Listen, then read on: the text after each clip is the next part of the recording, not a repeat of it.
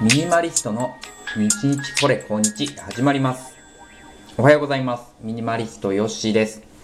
岩手に戻ってまいりました。10日ぐらいゴールデンウィークで連休をもらってましてね。で、間に、まあ、テレワークが 2, 2日ぐらい入っていたので、まあ、全部が休みというわけではないんですけど、まあ、久々に長期間、まあ、自分の自宅で長く楽しませてもらいました。まあ、子育てに参加したりですね。まあ、人数は集められないので、まあ、奥さんの実家の方に行ってバーベキューしたり、あと娘と二人で単館映画館に行ったりと、まあ、いろいろ楽しませてもらいました。まあ、もともと私の家は、なんか遠出すればいいみたいなね、感じはなくて、で結構自宅にいる率が高い家なので、まあ、コロナ禍であまり遠出しないでくださいっていう連絡ね、来てはいるんですけども、そんなに生活スタイルは変わらなかったですね。あの、大人数がいるようなとこにガンガン集まるようなタイプでもなかったですから。その点では、まあ、娘も奥さんもストレス感じずに過ごせたのではないかと思います。私の方はですね、まあ、そうやって家族と過ごしながら溜まっていた本、まあ、読書をですね、本を読み進めながら、まあ、ぼーっとするなんていう時間もたくさん取れてですね、大変良かったです。まあ、一点反省点があるとすると、何冊読んだかな？まあ、一日一冊は読んでたんで、6、7冊は本読んだと思うんですけど、それと同じぐらい買っちゃったんですよね。まあ、ブックオフさんの取り計らいというか、うまいと言いますか、こう、以前から探していた古本が、こう、ゴールデンウィーク前あたりになるとですね、どんどん見つかってきてですね、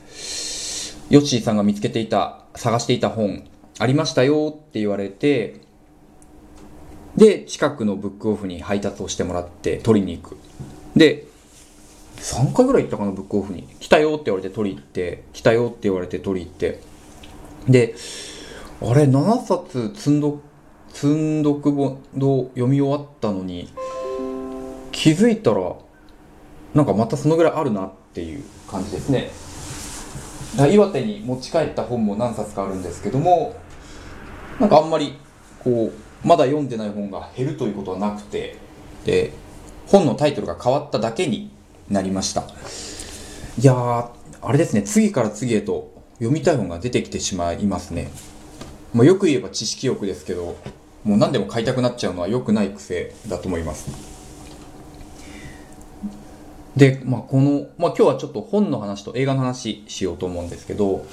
まず本ですね。もうあれもこれもと知識欲が出てきてしまったきっかけは、やっぱり以前からお話ししていた、まあ、SNS、あの、ブクログの影響はとても大きいと思います。ブクログ。と、自分が読んだ本を記録に残せて、で、それに関して、まあ、自分の評価をつけたり、レビューをつけたりできるサービスですね。で、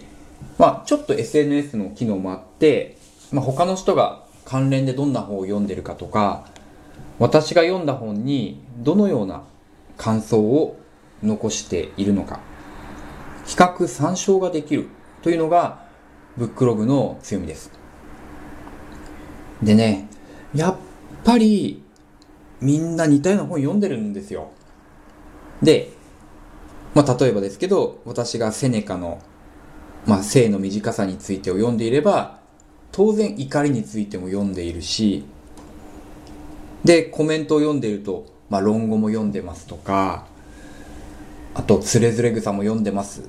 みたいな人がね、何人か出てくるんですよね。わかるんですよ。もう似てるから。こう、中国の人も、日本のね、人も、そして、セネカも、みんな似たようなこと言ってるなーってのですごい感じてしまうんですよね。まあ、当然それは私がだけが見つけた発見ではなくて、まあ、世の中の人もやっぱ思うよねと。で、そうやってこう、まさに同行の死を見つけてしまったわけです。で、さらに、まあ、そういう方々もブックレビューつけてるので、私こういう本読んだよみたいなのを書いてくれるんですよね。で、そうすると、え、何この面白そうな本っていう風になって、で、その私はオンラインでブックオフ巡りをしてしまうと。この本は今手に入るのかなと。ああ、200円で買えるんだとか。え、100円になってるのって思うと、クリックしてしまう。前ですとね、なんか1500円以上じゃないと送料無料にならないんで、まあ、結構貯めて込んでたんですけども、いつから始まったのかななんかブックオフの店頭に行くと、まあ、ただ、あの、1冊からでね、送料無料で受け取れるってサービスが始まったので、本当に近くにブックオフがあるとですね、もう1冊からどんどんクリックしちゃうんですよね。で、届きましたよって連絡来たら、ブックオフに行くと。無限ループですね、これね。まあ、買ってしまう。で、しかも、買う本買う本、もう、お墨付きですからね。同じような本気に入ってる方々の。これもいけるよってなってしまうので、まあ、あの、昔アマゾンで、あの、関連商品のおすすめ、ね、たくさん騙された時期ありましたけども、それに近いものを感じますね。いや、ブックログ恐ろしいです。ただ、満足度も高いですね。あの前ちょっと SNS をいろいろ一回閉会したというか、アカウントを消しましたって話をしたんですけども、まあ、そういった SNS と、まあ、そういったブックログとの、まあ、明らかな差は、まあ、目的とか範囲がはっきりしてることですね。ブックログは本とか漫画がもうテーマなので、それ以外の話題がないし、で、レビューを書く側としても、読み手は必ず本や漫画に興味がある方と分かっているので、まあ、お互い様なんですよね。お互いどういう人か分かった上で書いたり読んだりしているっていう点が、とてもまとめやすいし、頭の整理もしやすいです。だからこれ以外の話題をしたかったら友人としたりすればいいし、別のところで発信すればいいわけですからね。うん、ブックログはいいなっていうふうに改めて感心しました。で、次ですね、もう一個の話題。映画のお話をします。これはですね、おととい土曜日に、ブータン山の教室という映画を娘と見てきました。ブータン山の教室だ。ブータン山の教室ですね。さっき王国って言わなかったかな。で、これどういう映画かっていうとですね、えっと、中国の、え南に隣接している、まあ、ブータンという国、王国ですね。世界で一番幸福な国と言われている国です。えっと、国の繁栄を、まあ、GDP ですね。まあ、お金で国民総生産で測るのではなくて、えっと、GHP だったかな。国民総幸福量で測るという。みんなが幸せかどうかで測るっていうふうにしている人口70万人ぐらいのまあ、仏教の国ですね。まあ、幸せの国といえば皆さんご存知かと思うんですけど、まあ、その国を舞台にした映画を見に行きました。まあ、マイナーでして、もう東北でもほとんど見れるところがなくて、で、長野帰った時にどこかでやってるかな見たいなと思って探したら、いや、あの、あったんですよね。私の自宅から歩いてすぐのところにある単館映画館、東座って映画館があるんですけど、この映画館がまあね、こういうマイナーだけど面白そうな映画を見つけてきてくれるんです。で、ちょうど一昨日の土曜日が、まあ、リリースの日だったんですよね。1ヶ月遅れで回ってきたみたいで。で、見てきました。と、まあ、ブータンね、幸せの国とは言うんですけども、の近代化の波に負けつつありまして、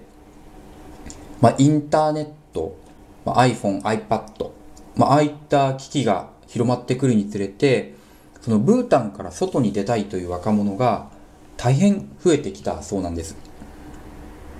だからその仏教の国ですから、まあ、なんですかね、その新しいものを、